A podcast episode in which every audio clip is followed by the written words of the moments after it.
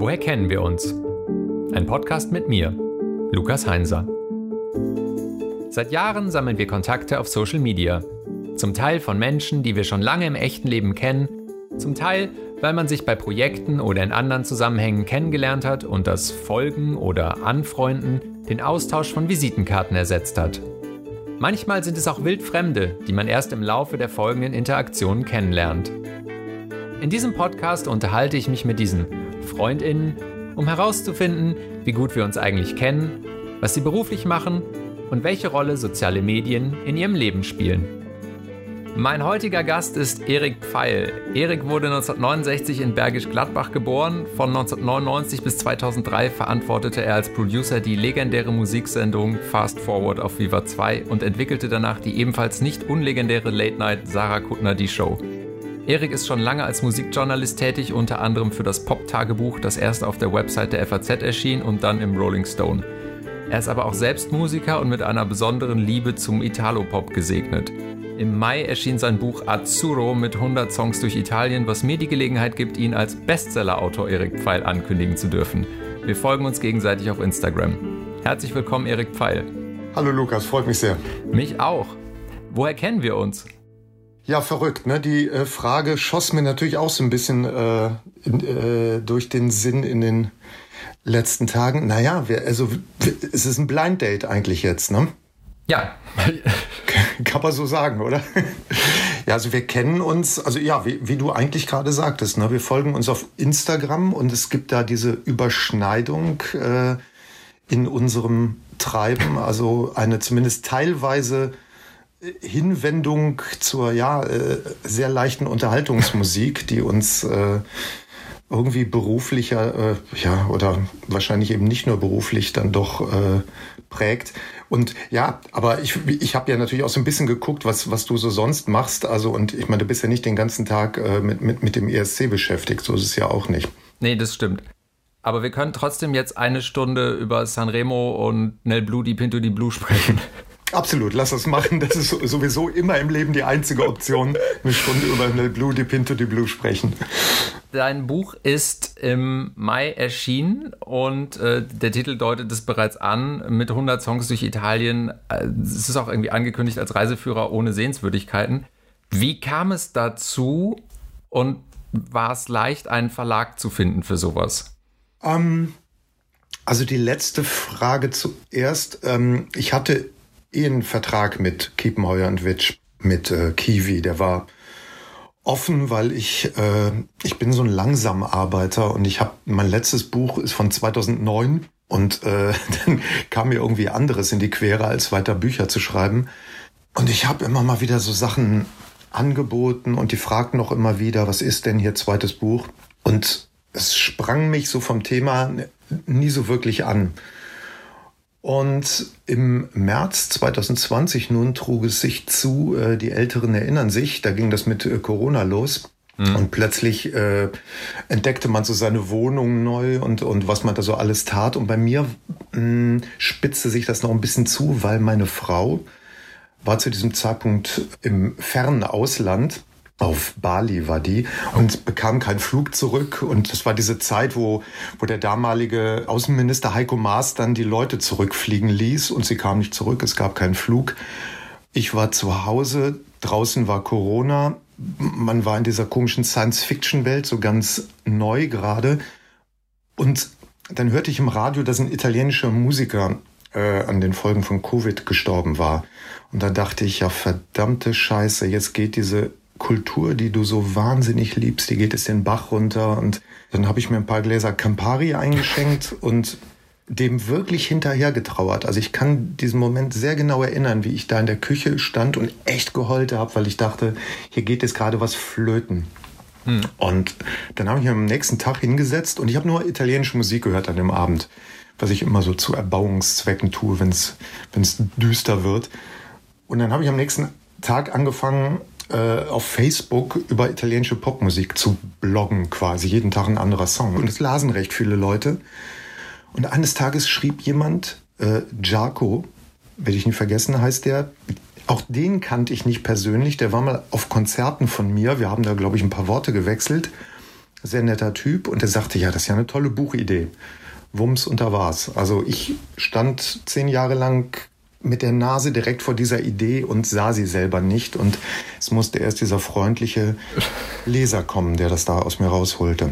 Und dann hast du angefangen aufzuschreiben. Genau, und dann habe ich eigentlich das, was ich da in diesem, ja, in diesem Blog so gemacht habe, dann habe ich wirklich meinem Verlag gesagt, die zu dem Zeitpunkt ein anderes Buch von mir erwarteten, nämlich eins über äh, meine verkorkste Musikerkarriere. Ich dachte, das ist ein wahnsinnig lustiges Thema, darüber zu schreiben. Und auch da kam ich aber nicht so richtig weiter. Und dann sagte ich denen wirklich, stopp, alles, alles auf zurück, ich habe eine bessere Idee. Und ich bin ihnen bis heute total dankbar und sie sind, glaube ich, auch nicht traurig drum, dass sie sich darauf eingelassen haben, weil das wirklich das Thema war, von dem mir selber gar nicht bewusst war, ja, wie, wie sehr das meins doch letztlich ist. Wie hast du das strukturiert? Also wie hast du die 100 Songs ausgewählt und wusstest du, dass du nicht chronologisch schreiben würdest oder wie bist du daran gegangen? Ich habe mich sehr früh von der Idee verabschiedet, das äh, chronologisch, also historisch zu erzählen. Ja, weil das hätte man natürlich machen können. Weiß nicht, fängst du bei Caruso, Solomio an oder du hast den, den Modugno relativ früh ne, und sagst, okay, so ging Sanremo mhm. los und ab da wurde es dann irre. Dann habe ich aber gedacht, das ist A nicht äh, wird das Italien nicht gerecht, weil die Italienerinnen und Italiener sehr ja, so zwischen den Zeiten doch wandern. Ne? Also die Vergangenheit ist da, wie du ja, glaube ich, aufweist, ist was sehr Großes und Wichtiges und mhm. steht der Gegenwart gerne mal im Weg. Und da habe ich gedacht, nee, so dieses ein bisschen chaotische, sprunghafte, das wird dem Thema mehr gerecht. Plus, ich hänge da nicht so lange in einer historischen Epoche, komme nicht dahin, wo ich eigentlich hin möchte, vielleicht im nächsten Moment, nämlich in die flirrenden 80er. Und diese Sprunghaftigkeit hat mich eigentlich so oder mir es ermöglicht, ja, mit, mit mehr Leidenschaft dabei zu bleiben, weil man nicht so verstaubt historisch vorgehen musste. Ja. Es ist halt jetzt alphabetisch sortiert. Ganz platt gesagt, passt es, glaube ich, auch besser zum italienischen Wesen, so ein bisschen all over the place zu sein, als ja. jetzt an irgendeiner Stelle fokussiert zu wirken. Richtig, genau. Also so dieses Chaos, dieses Ach, huch, was kommt denn hier äh, links am Wegesrand entlang? Ne? Was für eine wunderschöne Vespa ist das denn? Äh, steigen wir da doch mal drauf und fahren weiter. Ne? Und äh, der, der Giro d'Italia nimmt unvorhergesehene Wendungen. Also das kam dem Thema oder, oder auch mir dann doch sehr zu Pass. Jetzt bist du schon auf Lesetour und machst wahnsinnig viele Interviews und Veranstaltungen und sowas. Kommt es vor, dass erboste Menschen auf dich zukommen und dir sagen, aber wie konnten sie diesen, jenen Song vergessen und dir dann zweistündige Impulsreferate halten, warum dieser oder jener Song auch unbedingt reingehört hätte? Ja, das kommt permanent vor. Ähm, tatsächlich erst, wann war es denn gestern oder vorgestern, habe ich in Pforzheim gelesen und äh, da wurde auch Anstoß daran genommen, dass zum Beispiel Rita Pavone nicht drin ist. Die wird häufig verlangt. Ich sage dann immer, gäbe es Teil 2, wäre Rita Pavone drin. Äh, desgleichen Angelo Branduardi. Ich wollte sagen, wird, Domenica Elunedi. Ja, ja, ja, Domenica Elunedi. Ja, wird auch sehr häufig verlangt. Da haben Leute äh, zumindest einer bestimmten Generation auch so sehr, sehr spezifische Geschichten mitlaufen. Und was ich denen immer antworte ist, mir ging es ja darum in dem Buch auch wirklich nicht nur über die Musik, sondern auch über die Musik was über Italien zu erzählen. Und mh, mm, ich habe Sachen tatsächlich äh, aus zwei Gründen rausgeworfen. A, wenn ich wirklich überhaupt keinen Zugang gefunden habe. Mhm. Da wäre ein Beispiel äh, Zucchero. Das ist ein Künstler, der mir wirklich überhaupt nichts sagt. Und das andere Rauswurfkriterium war, wenn anhand dieser Musik etwas über Italien zu erzählen gewesen wäre, was ich schon erzählt hatte in einem anderen Kapitel. Verstehe, ja. So, und das hat leider äh, Herrn Branduardi, den, den Teufelsgeiger, äh, da den Kopf gekostet. Er wird es verschmerzen können, nicht im Buch zu sein, aber ähm, er wird ja erwähnt. Er mhm. kommt mal vor, glaube ich, an einer Stelle, wo er Gast geigt bei jemandem, ich glaube bei Roberto Vecchioni.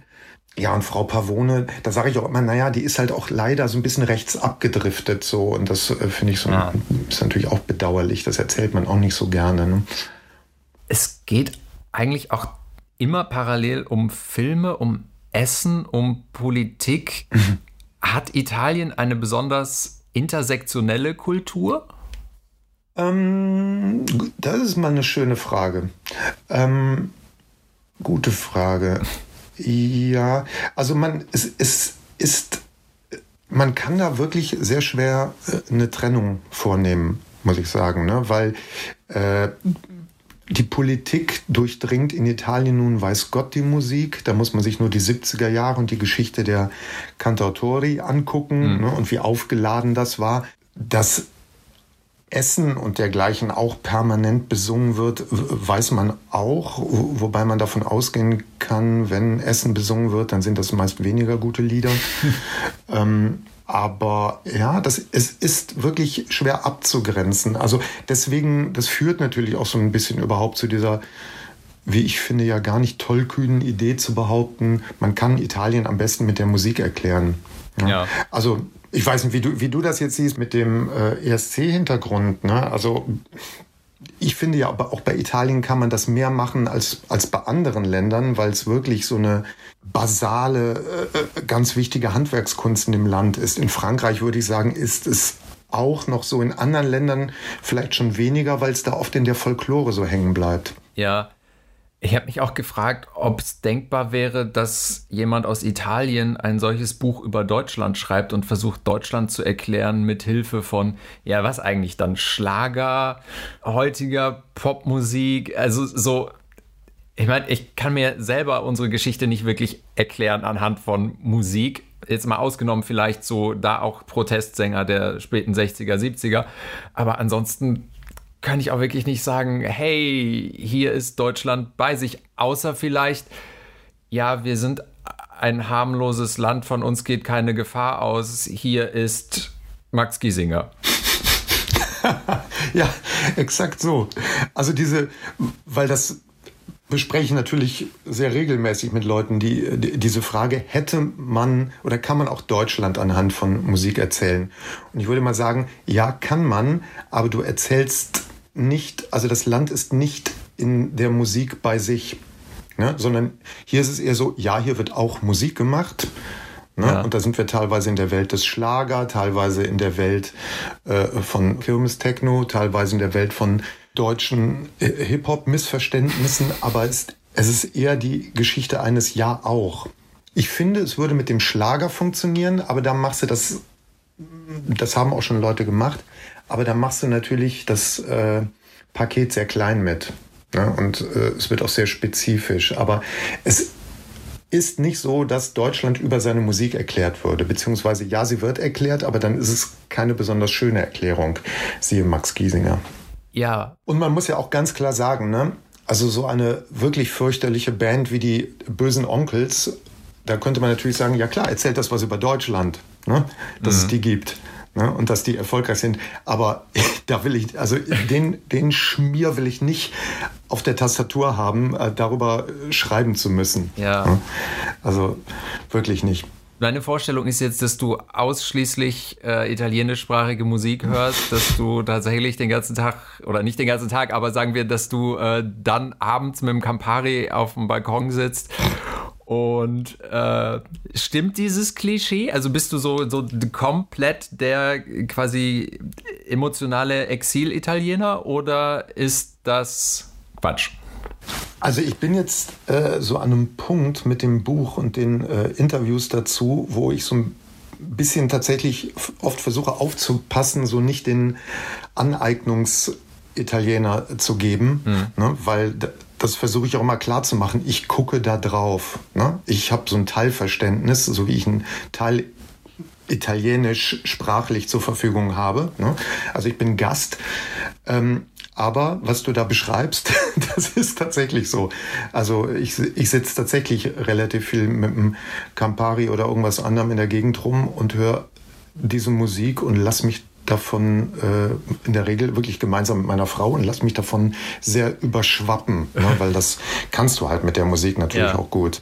Ich höre auch andere Sachen, so ist es nicht, aber ich lebe diesen Sommer schon auf so einer äh, Diät aus italienischer Musik, weil ja, ich glaube auch, weil ich einfach mich, mich freue, dass das so viele Leute erreicht. Jetzt nicht im Sinne, weil ich damit reich werde, sondern weil mich wirklich rührt, dass das so viele Leute kriegt, wie so ein schlummerndes Thema, ne, was so rumlag. Ja. Und ich hatte das Glück, so, das so anzustupsen.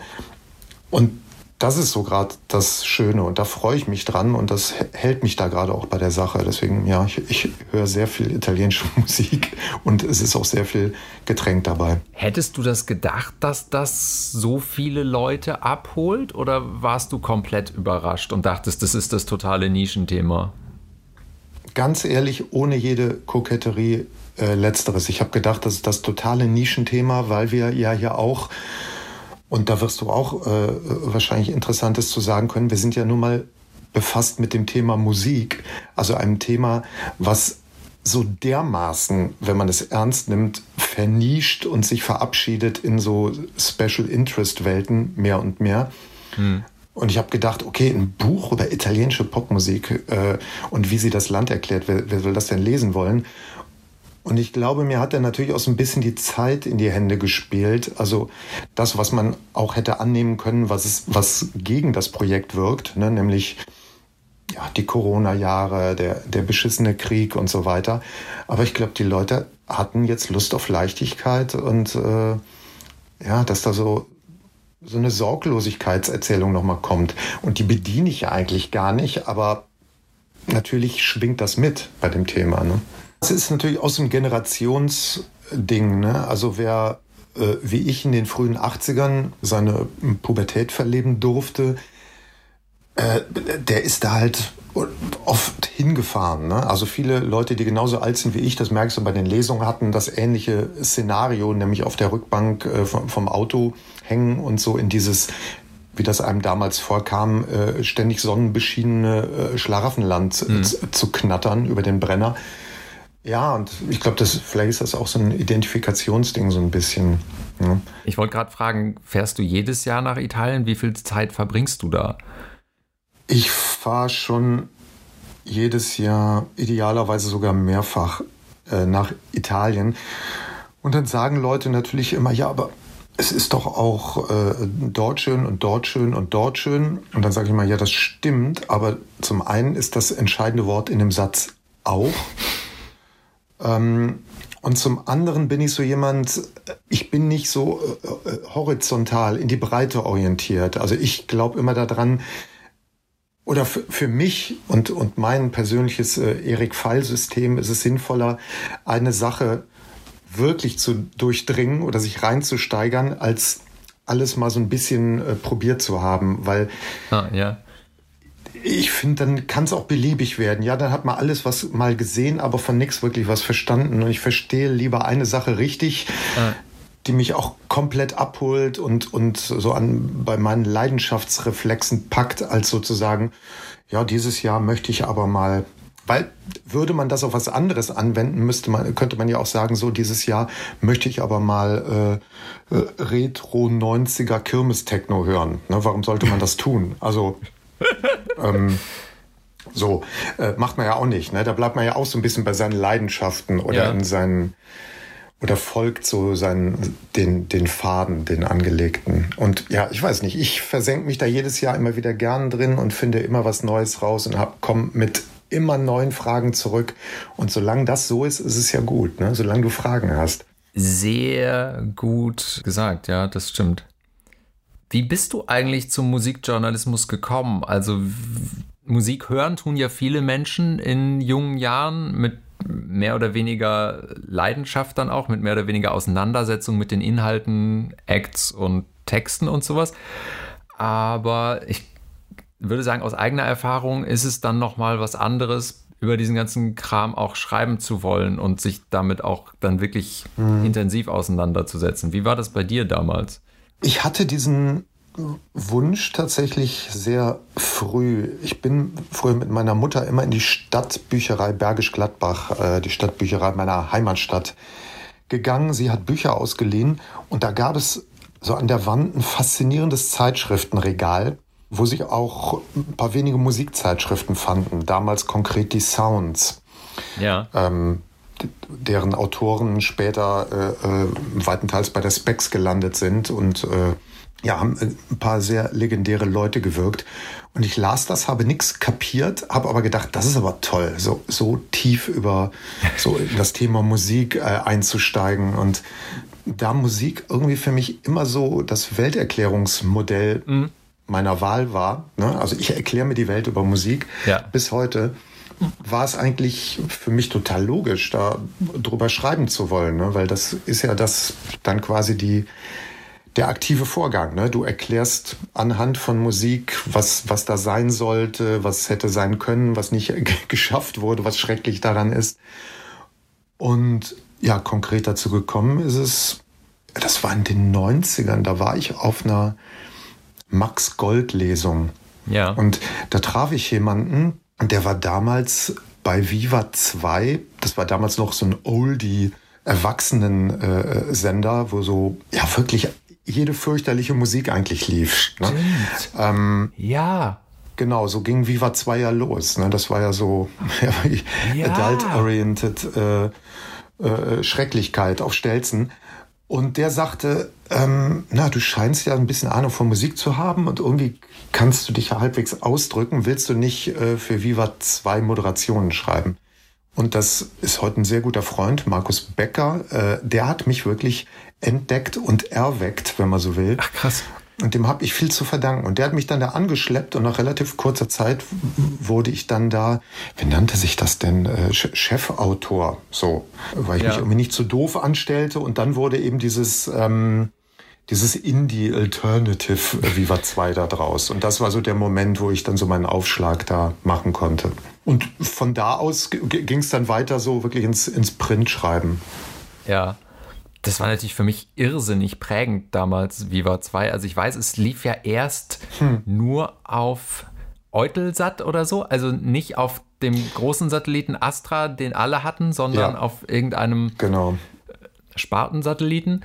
Und dann hatten wir aber irgendwann äh, diesen Satellitenkanal und ich konnte dann äh, endlich das, was mir mein bester Freund in der Schule immer schon berichtet hatte, gucken, nämlich Viva 2. Und das war natürlich für mich äh, also wirklich so der ganz, ganz große Erweckungsmoment. Also ich erinnere mich da an, also ich will sagen, das Video, an das ich mich am meisten erinnere, ist, na gut, es ist jetzt schon extremer Mainstream eigentlich, aber One More Time von Daft Punk. Ah. Ähm, das war wirklich dann so die Zeit. Es war dann auch leider nur ein Jahr, äh, wo ich das gucken konnte, nämlich das Jahr 2001 wo ich aber, glaube ich, jeden mhm. Nachmittag nach der Schule alles weggeguckt habe, das komplette Programm mit den Nachrichten, mit Fast Forward, mit allem. Dann wurde das ja Ende 2001 eingestellt. Und das war natürlich ein Riesenskandal ja. für uns. Wir waren tatsächlich, es, es, gab eine Demo im Kölner Mediapark Ende Januar 2002. Ja, ja, ich weiß. Zu der, ich, weiß. ich glaube, ja. Ich glaube, sehr, sehr hoch äh, skaliert 40 Menschen kamen oder sowas, aber wir waren drei mhm. von denen und äh, haben die Wiedereinsetzung von Viva 2 gefordert. Ähm,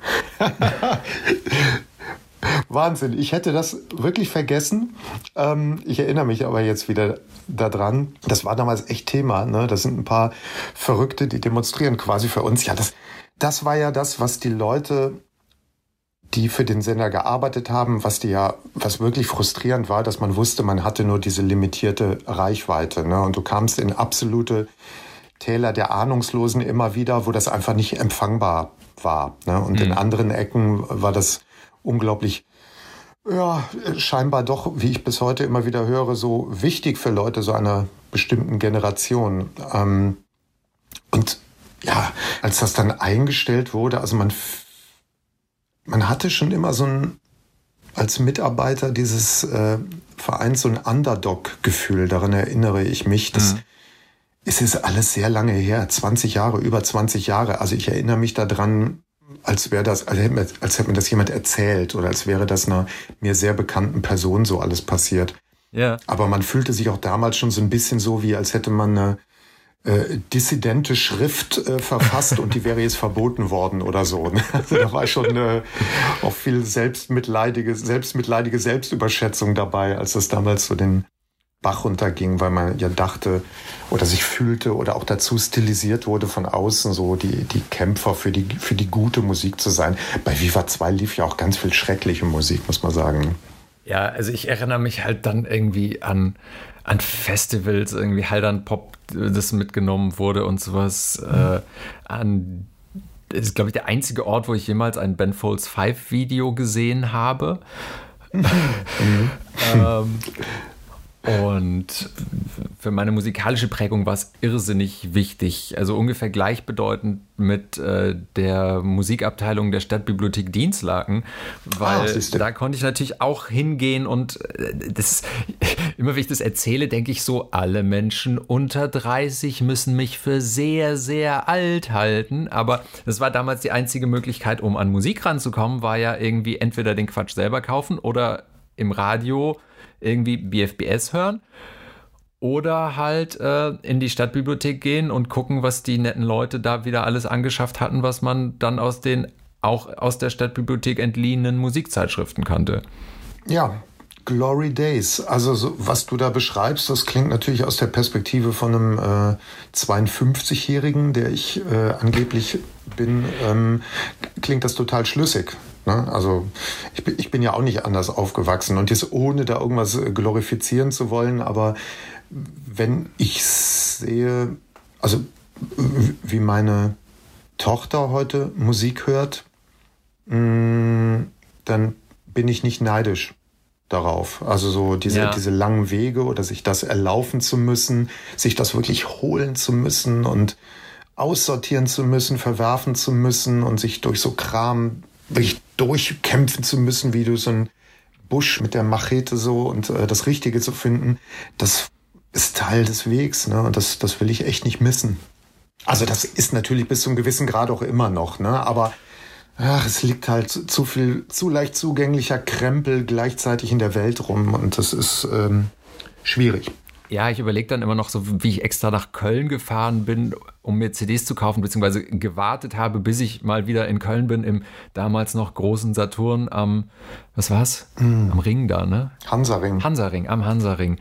Äh, um da dann das Taschengeld der letzten Monate äh, zu investieren, nicht nur in aktuelle Neuerscheinungen, sondern auch in Sachen, von denen man immer schon gehört hatte und die man dann auch mal im eigenen Regal haben wollte, wo man heute sagen würde, ja, kann ich ja alles jederzeit nachhören, aber es ist natürlich was ganz anderes, wenn du dir, weiß ich nicht, das Best-of von Lou Reed holst und dann über drei Monate im Discman hörst, weil du halt nur eine bestimmte Anzahl von CDs kaufen konntest mit dem Geld, als wenn du irgendeinen Act hast, wo du dann einmal ins Best-of reinhören kannst bei Spotify und dann war es das wieder, weil du entwickelst natürlich, je öfter du es hörst, eine andere Verbindung zu der Musik.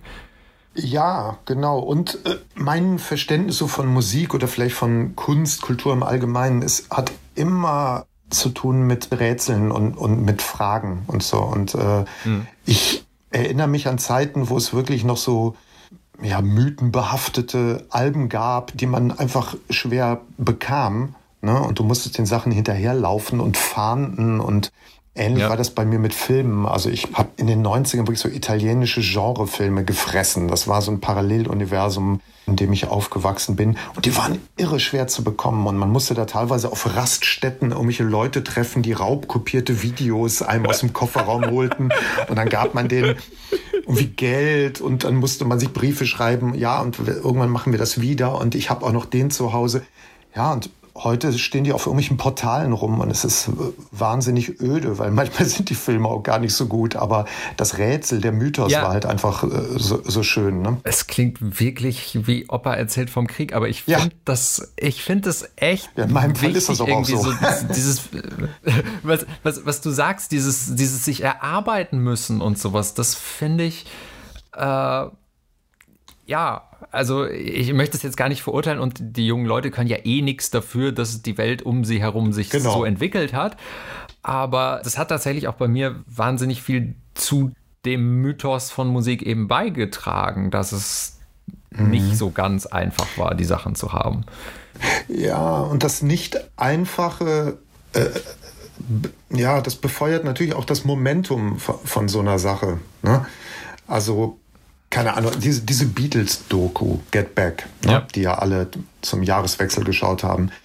Meine Tochter hat die auch gesehen, die ist ein riesiger Beatles-Fan und ich merkte, es hatte so was Bittersüßes eigentlich, dass sie merkte, okay, da ist was, da ist äh, das, was ja auch das Faszinierende an dem Ding ist, man wohnt dem Entstehen einer Sache bei, die man auswendig kennt. Ja. Ne? Und, und sieht die quasi in Zeitlupe herankriechen, die fertigen Stücke und denkt, nein, nein, nicht an der Stelle das und das machen. It's wrong. Ne? Das muss, ja. jetzt muss der Refrain kommen. Und du siehst das und das hat eine wahnsinnige Magie. Aber dieses Momentum, ne, dass halt da wirklich die größte Band der Welt, die wahrscheinlich vier zu diesem Zeitpunkt berühmtesten Menschen des Planeten gleichzeitig in einem Raum sind, in absurder Kleidung teilweise ja.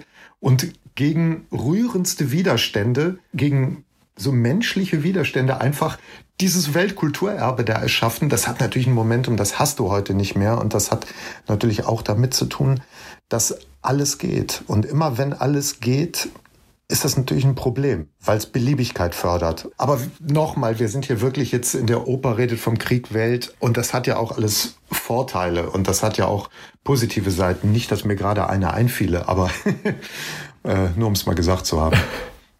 Das stimmt, ich fand es auch wahnsinnig spannend zu sehen, so wie die anfangen, I got a feeling zu schreiben oder sowas. Ja. Äh, John sagt irgendwie das, Paul sagt das und dann so plöm, plöm, plöm. Das kann jetzt einfach nicht der Moment sein, in dem das entsteht, weil Genau. Das braucht doch irgendwie viel mehr Vorlauf. Das kann doch jetzt nicht einfach so vom Himmel gefallen sein. Doch. Genau. Und das. Ja, und es muss doch eigentlich, dachte man doch immer, dass da auch ein Magier reingekommen ist mit einem irgendwie verrückten Umhang und mit dem Zauberstab auf jeden von den Vieren mal drauf getippt hat. Aber nee, die haben das einfach zwischen ein paar Marmeladentoasts und komischen Weinen äh, mal eben halt äh, rausgekloppt. Ne? Und es ist gleichzeitig nicht entmystifizierend. Und wenn man sich dann vorstellt, wie jung die waren. Ja, genau, wie jung die waren. Wenn die an Anfang irgendwie so, ja, wir haben noch ein Mischpult, dann wird noch ein Mischpult und noch äh, Bandmaschinen werden da reingefahren, bis da diese ganze Hangar voll ist mit irgendwelchen Maschinen, die groß sind wie Wohnzimmer. Und heute kannst du das alles ja. buchstäblich auf dem iPhone ja. irgendwie in GarageBand äh, so klick, klick, klick und dann hast du den gleichen Effekt, den du hast, wenn du acht Kilometer Band irgendwo durch den Raum spulst, hast du, wenn du einen Klick machst. Und natürlich ist das, glaube ich, auch im Produktionsprozess was total anderes, wenn man erstmal die Technik erfinden muss, mit der man etwas macht. Und das ist ja auch weniger der Gedanke, ich möchte, dass es so klingt, sondern wahrscheinlich auch eher so, was passiert eigentlich, wenn ich da drauf drücke und was passiert, wenn ich da dran Ganz ziehe. Genau, ja. Und dann entsteht das Geräusch, ja. das du heute reproduzieren kannst. Exakt.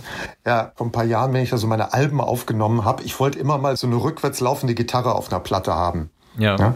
Aber die wollte ich deswegen drauf haben, weil ich tausend rückwärts laufende Gitarren bei den Beatles und anderen gehört habe, aber der Moment, wo du einfach auf die Idee kommst, äh, weiß nicht, ich habe gestern LSD genommen, können wir das mal rückwärts hier irgendwie machen? Ne? Das ist dann doch was anderes.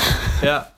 Was ich ja auch so schön dran finde, einfach ist, dass man ja denkt, dass die zwei Häuserblöcke weiter ums Eck in einem Proberaum sitzen. Ne? Also es hat auch was sehr Heutiges, ja. so der Umgang miteinander, finde ich. Die reden jetzt nicht wie Menschen aus einem anderen Jahrhundert oder so. Und andererseits denke ich dann, und das ist vielleicht, äh, wo du gerade sagtest, heute gibt es Vorteile, dir fällt nur keiner ein. Ich würde sagen, es ist ein Vorteil, dass du durch diese ganze Demokratisierung der Produktionsmittel und auch der Vertriebswege und sowas natürlich die Möglichkeit hast, heute also damals war es ja extrem unwahrscheinlich, als Kind der Arbeiterklasse irgendwie Karriere zu machen oder hunderte von diesen Bands haben irgendwie in den Clubs gespielt und wenn der entscheidende Plattenmanager aber an dem Tag woanders war, dann haben halt die anderen Karriere gemacht und nicht du.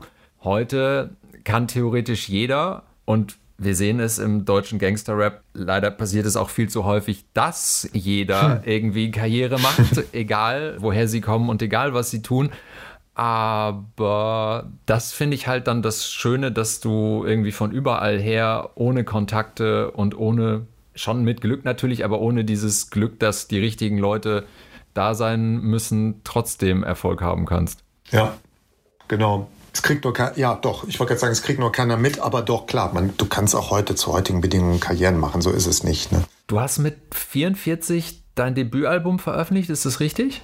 Mm, ja, 44 oder 43, auf jeden Fall äh, faszinierend spät. also habe ich eigentlich noch äh, Chancen und Hoffnung. Ja, klar. Hast du immer schon selber auch Musik gemacht oder kam das dann quasi durch die Auseinandersetzung damit, dass du dann gesagt hast, jetzt möchte ich auch mal selber? Nee, ich habe immer schon Musik gemacht. Ich habe nur zwei Sachen in meinem Leben wirklich ordnungsgemäß gelernt. Das eine ist äh, Autofahren, also ich habe einen Führerschein. Und das andere ist äh, Schlagzeugspielen. Also ich habe so mit 16, 15, 16 angefangen, Schlagzeugunterricht zu kriegen und äh, mhm. das auch sehr lange. Und als solcher, als Schlagzeuger, habe ich eigentlich immer in Bands gespielt. Und als ja. dann Viva 2 losging, habe ich gedacht, ach ne, auf der anderen Seite ist es doch auch ganz schön und habe das wieder aufgehört. Und dann eigentlich erst so nach meiner Zeit als ja, Musikjournalist, auch wenn ich das Wort selber nicht so mag und nicht benutze für mich. Ähm, erst danach habe ich dann wieder angefangen und das war eben mit 43 so. Und dann einfach angenommen, dass die Welt jetzt bereit ist? Es war mehr so ein Ding wie, also wenn ich das jetzt nicht mache, mache ich das nie mehr. Mhm. Und ja, ich glaube jetzt nicht, dass die Welt auf meine Musik gewartet hat oder die gebraucht hätte. Und ich muss auch sagen, so diese erste Platte, die ich da gemacht habe, die kann man auch gerne äh, einstampfen. Also die finde ich jetzt nicht so dolle. Äh, das liegt überwiegend an meinem Part, weil da sind, was so meine heutige Sicht angeht, da sind schon so einige Fehler drauf. So, mhm. äh, was am Rande was lustig ist, also man kann auch als 43-jähriger Debütant noch totale Fehler machen. Oder vielleicht macht man sie gerade dann erst, weil man viel zu lange drüber nachgedacht hat. Ne? Und wenn ja. mit 20 dieses berühmte Debüt One, Two, Three, Four mäßig raushaust, äh, wird's halt gerade deswegen gut, da sind wir wieder bei eben, ne? weil halt diese ganzen Lucky Accidents passieren. Ne? Und die passieren ja mit 43 ja. nicht mehr. Oder nur bis zum gewissen Grad wenn du sagst, du magst den Begriff Musikjournalist nicht so, als was würdest du dich dann bezeichnen? Ich sage immer, ich bin Autor und Musiker, weil ich nicht finde, dass mein Tonfall journalistisch ist, mhm. ähm, sondern der ist ja sehr persönlich, der ja. ist ja auch immer sage ich mal so, der Pointe nicht unaufgeschlossen oder vielleicht weniger der Pointe, sagen wir mal dem, dem albernen Witz oder sowas. Ne? Ja. Ich werde immer nervös, wenn ich so meine, eine Abwesenheit von Humor zu bemerken, egal bei was, egal mhm. bei welcher Kunstform. Wenn ich das bemerke, dann bin ich raus. Oder umgekehrt, ich bin schon wieder sehr fasziniert, wenn was komplett humorlos ist. Das kann auch toll sein. Ich sitze jetzt nicht da, mache Interviews oder hangel mich am rein faktischen entlang und, und hebe den Zeigefinger wenn, und sage, nein, nein, das ist aber 1963 veröffentlicht worden, junger Mann, hier irren Sie. Ne, also ja. um sowas geht's mir nicht. Ne? Es geht so mehr um, so um das Spielen und deswegen sage ich nicht so gern Musikjournalist. Sagst du das? Egal, was ich gemacht habe, habe ich eigentlich immer gesagt, ich arbeite als Journalist. Also sozusagen hm. nicht ich bin Journalist, sondern ich arbeite als Journalist. So, das ist ah, die ja, Rolle, okay. in die ich äh, schlüpfen kann, wenn ich es gerade brauche. So. Mhm. Und ich weiß natürlich, wie Journalismus funktioniert oder optimalerweise funktionieren sollte.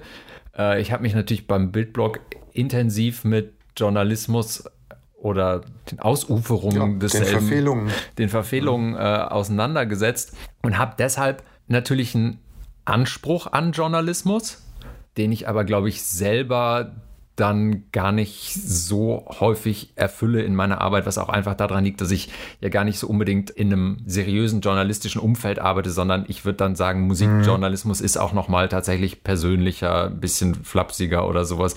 Also ich erwarte von PolitjournalistInnen irgendwie was ganz anderes als das, was ich selber in der Arbeit mache. Hm, verstehe. Ich pflege auch immer zu sagen, ich nutze journalistisches Handwerk oder meine hm. Technik, die, äh, die, ich, weiß nicht, zur Recherche oder was auch immer äh, verwende, die ist journalistisch, aber die Umsetzung ist es dann nicht. Und das ist mit Absicht so. Hm. Also ich finde auch, was du eben gesagt hast, ne, im Musikjournalismus ist das natürlich noch mal was anderes, weil der seinem Wesen nach natürlich viel mehr von ja, der Behauptung, ne, mhm. dem Zuspitzen und so weiter lebt. Und ich finde das für Musikjournalismus auch eine sehr wichtige Qualität. Und ich finde auch äh, Verrisse und Unsachlichkeiten wichtig. Ähm, Ja, kommt drauf an. Ja, ich finde, man darf nicht beleidigend werden und man darf, also das ist ein schmaler Grad, den es da zu betänzeln gilt. Aber ich meine, ich kenne ja nun beide Seiten. Mhm. Ne? In dem Sinne, es wird über mich geschrieben und ich habe über Sachen geschrieben. Und wenn du diese beiden Seiten kennst, kennst du bestimmt ja auch bis zum, bis zum gewissen Grad, ne? dann verstehst du natürlich auch beide Seiten. Natürlich verstehe ich, mhm. wenn ein Musiker, ich sah das neulich wieder äh, auf Facebook, da war ein Musiker gekränkt, der hatte eine schlechte Kritik bekommen. Dann sage ich, naja, das, das gehört zum Spiel. Ne? So, das, das musst du aushalten können, das musste ich auch aushalten können. Ähm, und gleichzeitig, wenn man verreist dann hat man auch, finde ich, die verdammte Pflicht, das gut und originell zu machen ja. und dabei äh, niemanden kaputt zu machen. Ne? Weil das ist wirklich ja nochmal ein Unterschied. Jetzt gerade, jetzt sind wir wieder die alten Säcke oder ich zumindest, gerade heutzutage. Ne? Also ist da, glaube ja. ich, die Verantwortung wirklich nochmal eine andere. Ich würde sagen, wenn Social Media eigentlich nur noch Hass und Ablehnung und äh, Höllenfeuer sind, ähm, dann muss man natürlich auch im Journalismus gucken, vielleicht ist es jetzt auch gar nicht mehr so originell, irgendwie auf Leute so pock, pock, pock drauf zu hämmern, weil das 200.000 Nachwuchs-Comedians auf Twitter schon tun. Und dann muss man vielleicht ja. irgendwie, dann kann es ja auch ganz schön sein, einfach aus Trotz Dinge toll zu finden und zu feiern, wie du das mit deinem Buch ja. machst. Weil das finde ich dann eigentlich viel toller zu sagen, so ja, ihr könnt da alle rumhassen und sowas, aber hier sind meine Mittelfinger und sie bilden Herzchen, weil ja. ich möchte das anders machen, ich möchte Sachen toll finden. Und dann stelle ich fest, ja. wenn ich versuche, auf Twitter zum Beispiel Sachen, die ich toll finde, zu promoten, wie hier ist mein Song des Sommers, bitte liebt ihn alle und hört ihn. Meine Mutter hat diesen Tweet geliked nur meine Mutter. Hm. Wie, wie, ist deine Erfahrung mit Social Media? Puh, ah, ja, das ist so ein Thema. Also, also wenn ich es verkürzen wollte, müsste ich sagen, ich hasse Social Media. Wer sich in den letzten zwei Monaten so in meinem näheren Umfeld befand, würde sagen, aber wieso, du nutzt das doch permanent. Aber das ist ja kein Widerspruch, wie, wie wir ja. wissen. Ähm, ich mache das mit einer gewissen Todesverachtung und auch hier, ja, ich bediene mich da ja so eines ähnlichen Humors, behaupte ich jetzt mal, wie, wie ich auch, wie auch im Buch wirksam ist.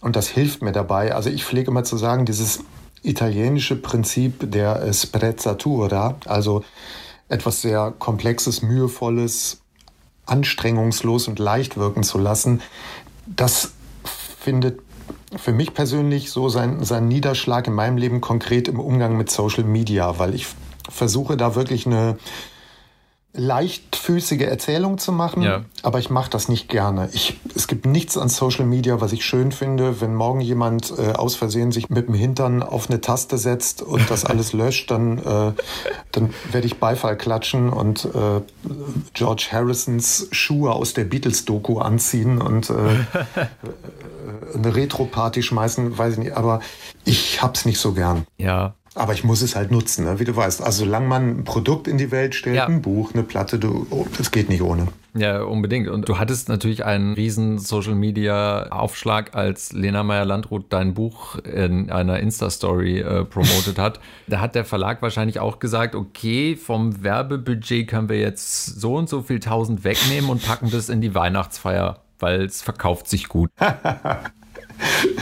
Ja, das ist möglich. Man lernt natürlich sehr interessante Sachen darüber, wie so ein Markt funktioniert, ne? wie, wie Buchmarkt funktioniert oder was so Sachen sind, die da was befeuern, die eine Aufmerksamkeit befeuern mhm. oder, oder Verkäufe befeuern. Und das war mir nicht bewusst. Also du schriebst das ja so lakonisch ne? Ja. Ähm, äh, damals, ne? von wegen, ja, da kann man jetzt die nächste Auflage von drucken. Also so ein Lena Meyer-Landrut-Post, was der bringt, äh, das so sowas Konservatives, sage ich mal, wie eine Seite in der Süddeutschen viel bringt, das war mir klar und das war dann auch so, ne? oder Christine Westermann.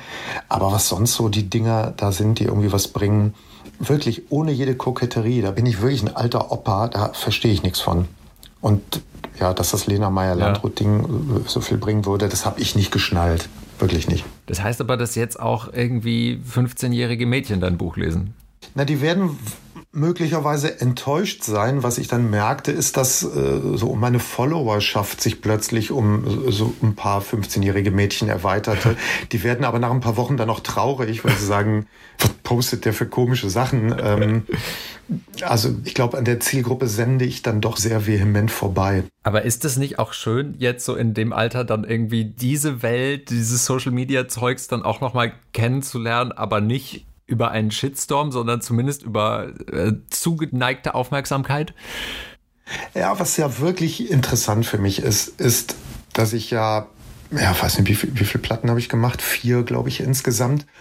Und das war natürlich total schwierig und anstrengend. Zum einen, weil es äh, dem Musikmarkt sowieso nicht äh, so dolle geht, mhm. aber auch, weil natürlich jetzt niemand auf die Selbstverwirklichungsalben von Erik Pfeil äh, gewartet hat und so. Und da habe ich halt gesehen, wie schwierig das ist, ne? auch so eine Social-Media-Erzählung machen zu können.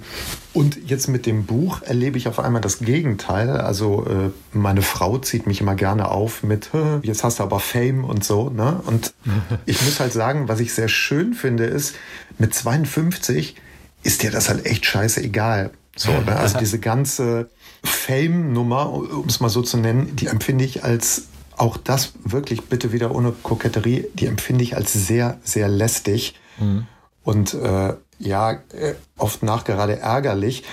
Ähm, ich freue mich darüber, dass das Thema so viele Leute anrührt. Ne? Und in dem Sinne kann ich dann sagen, ich atme tief ein, hau am Tag da so ein paar Stories raus, mache einen Post, schreibe irgendwas Albernes und das geht so für mich, das kriege ich gehandelt, aber mm, ich gehe da nicht drin auf oder, oder, oder ziehe mir was aus der Like-Anzahl. Das ist ja total dämlich. Ne? Ja, aber das ist doch dann eigentlich ganz entspannt und entspannend, oder? Ja, aber das ist das, das sind die Segnungen des Alters ja ohnehin. Ne?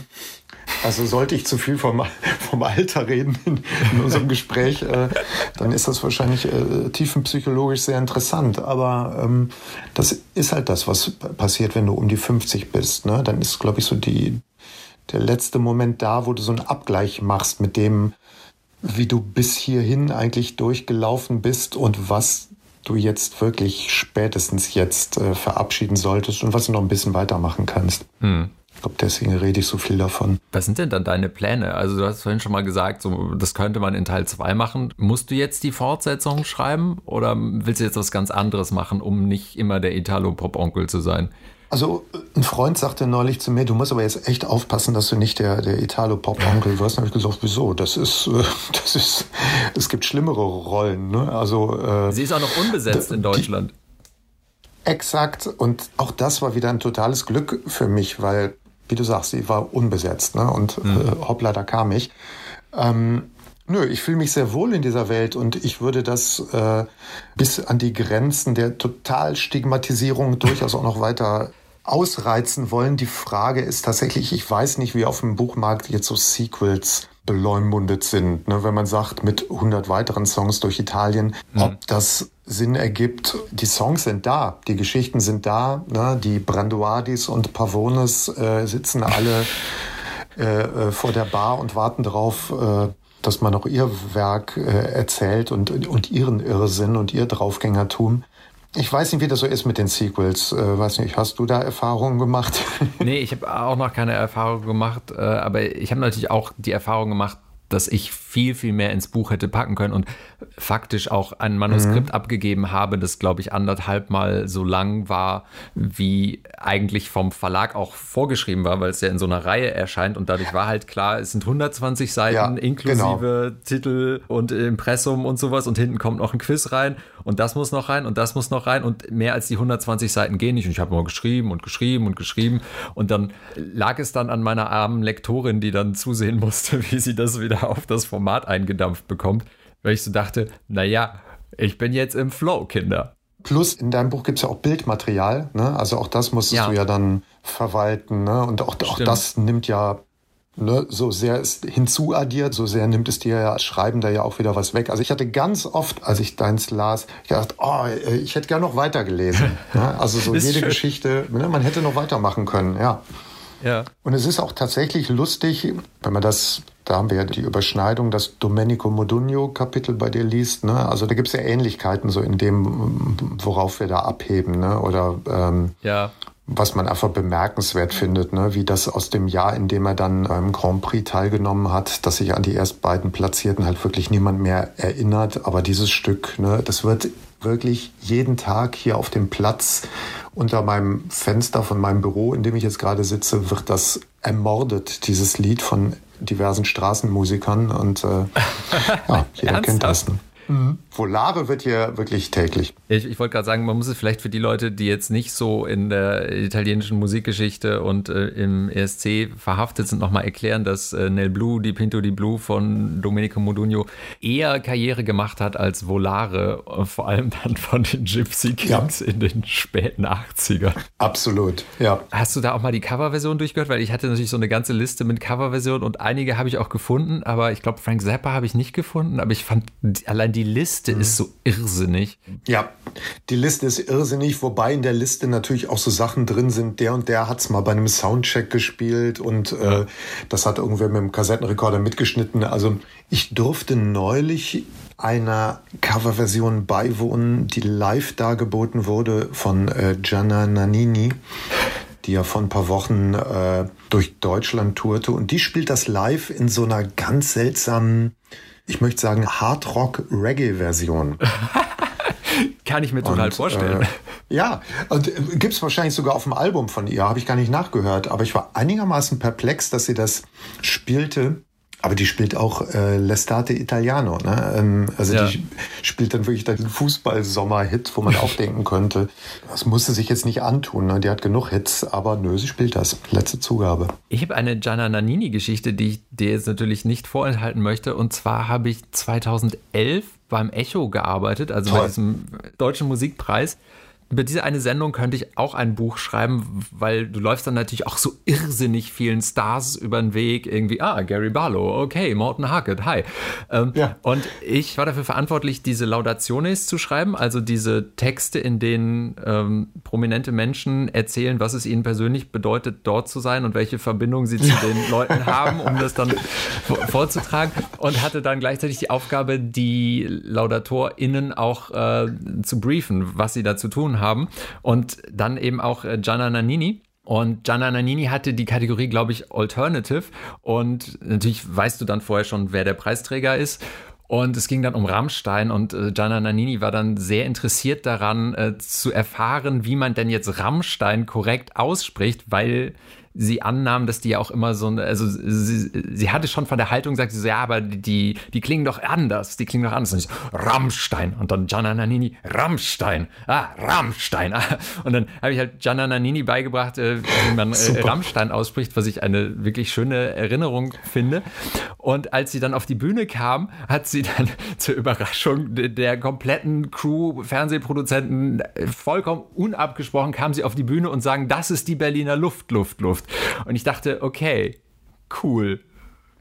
Ja, also das ist die Gianna Nannini, die ich auch so bei ihrem Konzert erlebt habe. Also was aber auch symptomatisch ist, finde ich, für den gesamten italienischen Musikraum. Deswegen liebe ich den so. Also diese wirklich keine falschen Zweifel, Gedanken oder Hinterfragungen der eigenen Theatralik oder des eigenen Showentwurfs, so, ne, sondern im Gegenteil auf die Zwölf, ne, und natürlich kommt man auf die Bühne und singt äh, von der Berliner Luft. Und ich wäre sehr gern dabei gewesen, wie du ihr Rammstein beigebracht hast, weil Gianna Nannini ja das liegt, glaube ich, daran, äh, dass sie aus äh, Siena kommt und dort, also das ohnehin ja in Italien schon wunderschön gerollte R wird da besonders gerollt. Und sie rollt es ja auch ganz toll. Ja. Und ich hätte so gern gehört, wie sie Rammstein sagt. Äh, toll. Also großer Moment, Lukas. Es, es, war toll, es ist mir echt in Erinnerung geblieben. ja, ich finde das irre. Man sah bei der auch so bei, bei ihrem Auftritt, meine Frau sagte das, das ist so toll, wenn die finden in Italien, dass der Applaus jetzt gerade nur so allenfalls mittelmäßig ist, dann holt man sich den, dann provoziert man den nochmal, indem man nochmal eine Pirouette dreht und Gianna Nannini, die springt halt wirklich bis heute äh, wie, so ein, wie so ein Flummi da durch die Gegend. Ne? Und das ist, man kann das als zu viel empfinden. Da sind wir wieder beim zu viel. Ne? Und ja. ich finde es super. Ich habe auch leider irgendwie so eine äh, Verschaltung im Gehirn. Irgendwas stimmt da nicht ganz, dass jedes Mal, wenn der Fußballspieler Ciro Immobile erwähnt wird, mein Gehirn anfängt auf die Melodie von Bello Impossibile. Ciro, Ciro Immobile zu singen. Es ist, äh, als er noch bei Dortmund spielte und regelmäßig in Bundesliga-Übertragungen vorkam, war es besonders anstrengend, aber auch die letzte Europameisterschaft war schwierig. Ja, wobei ich diese Verschaltung natürlich äh, als total logisch empfinde. Ne? Ähm, würde ich mich für Fußball interessieren, das ist so ein blinder Fleck von mir, dann hätte ich die auch, aber äh, der Kollege Immobile ist mir natürlich auch äh, bestens bekannt. Aber das ist jetzt natürlich interessant, dass du so eine Italien-Begeisterung hast und dann Fußball nicht. Weil das gehört doch, also das gehört doch faktisch genauso da rein wie Essen und Politik. Ja, aber in, ja, ähm, ich, ich spreche es ja auch an im Buch. Äh, also es gibt so ein paar Stellen, wo sich, wo sich das so verschränkt. Hm, übrigens der größte Fehler im Buch hat mit Fußball zu tun und äh, erklärt sich aus meiner absoluten Unkenntnis dieses, dieses Sports. Nämlich ich behaupte, glaube ich, in dem Kapitel über äh, Gianna Nannini und äh, Eduardo Benato und äh, eben zu diesem Fußball-Sommersong da von Giorgio Moroder, da behaupte ich, dass das Spiel damals im äh, Elfmeterschießen entschieden worden sei. Ja. Und das ist natürlich totaler Unsinn. Und jetzt in der vierten Auflage ist das, auch, ist das auch entsprechend korrigiert. Aber da kamen dann viele Fußballfans und dachten, das würde mir jetzt wahnsinnig wehtun. Dass da, ich habe gesagt, ist mir relativ wurscht, ist ja nur Fußball. Aber ja, so viel zum Thema Journalismus. Ne? Vielleicht müssen wir dann einfach mal zusammen ins Stadion gehen. Das wäre doch eine gute Gelegenheit, äh, sich dann mal auch persönlich kennenzulernen. Ja, das wäre das wär doch schön. Aber was für ein Spiel gucken wir dann? Gladbach gegen Köln? Es, es, würde Sinn ergeben. Ich weiß jetzt zum Beispiel gar nicht, okay, die sind äh, in derselben, die spielen in derselben Liga. Also, ja, das ist die ja. erste Bundesliga. Richtig. Ich, ich, hörte davon. Ja, sehr, sehr gerne, aber das, äh, das ergibt Sinn. Aber in welchem Stadion lieber? Also für wen wäre es ein Heimspiel? Dann gerne Gladbach. Okay, Machen wir so, finde ich super. Und wir singen dann Estate Italiano im, im Stadion. Si, naturalmente. Erik Pfeil, vielen Dank, das hat großen Spaß gemacht. Dankeschön, Lukas. Ich, äh, es hat mir auch großen Spaß gemacht. Das war Woher kennen wir uns mit Erik Pfeil. Erik findet ihr als Erik mit C. Pfeil auf Instagram. Mich findet ihr auf Instagram und Twitter als Einheinser. Diesen Podcast könnt ihr bei Apple Podcasts, Spotify und allen gängigen Plattformen abonnieren. Und wenn er euch gefällt, freue ich mich natürlich sehr über eine positive Bewertung. Mein Name war, ist und bleibt Lukas Heinser. Woher kennen wir uns? wurde gefördert durch ein Künstlerstipendium im Rahmen der NRW Corona-Hilfen.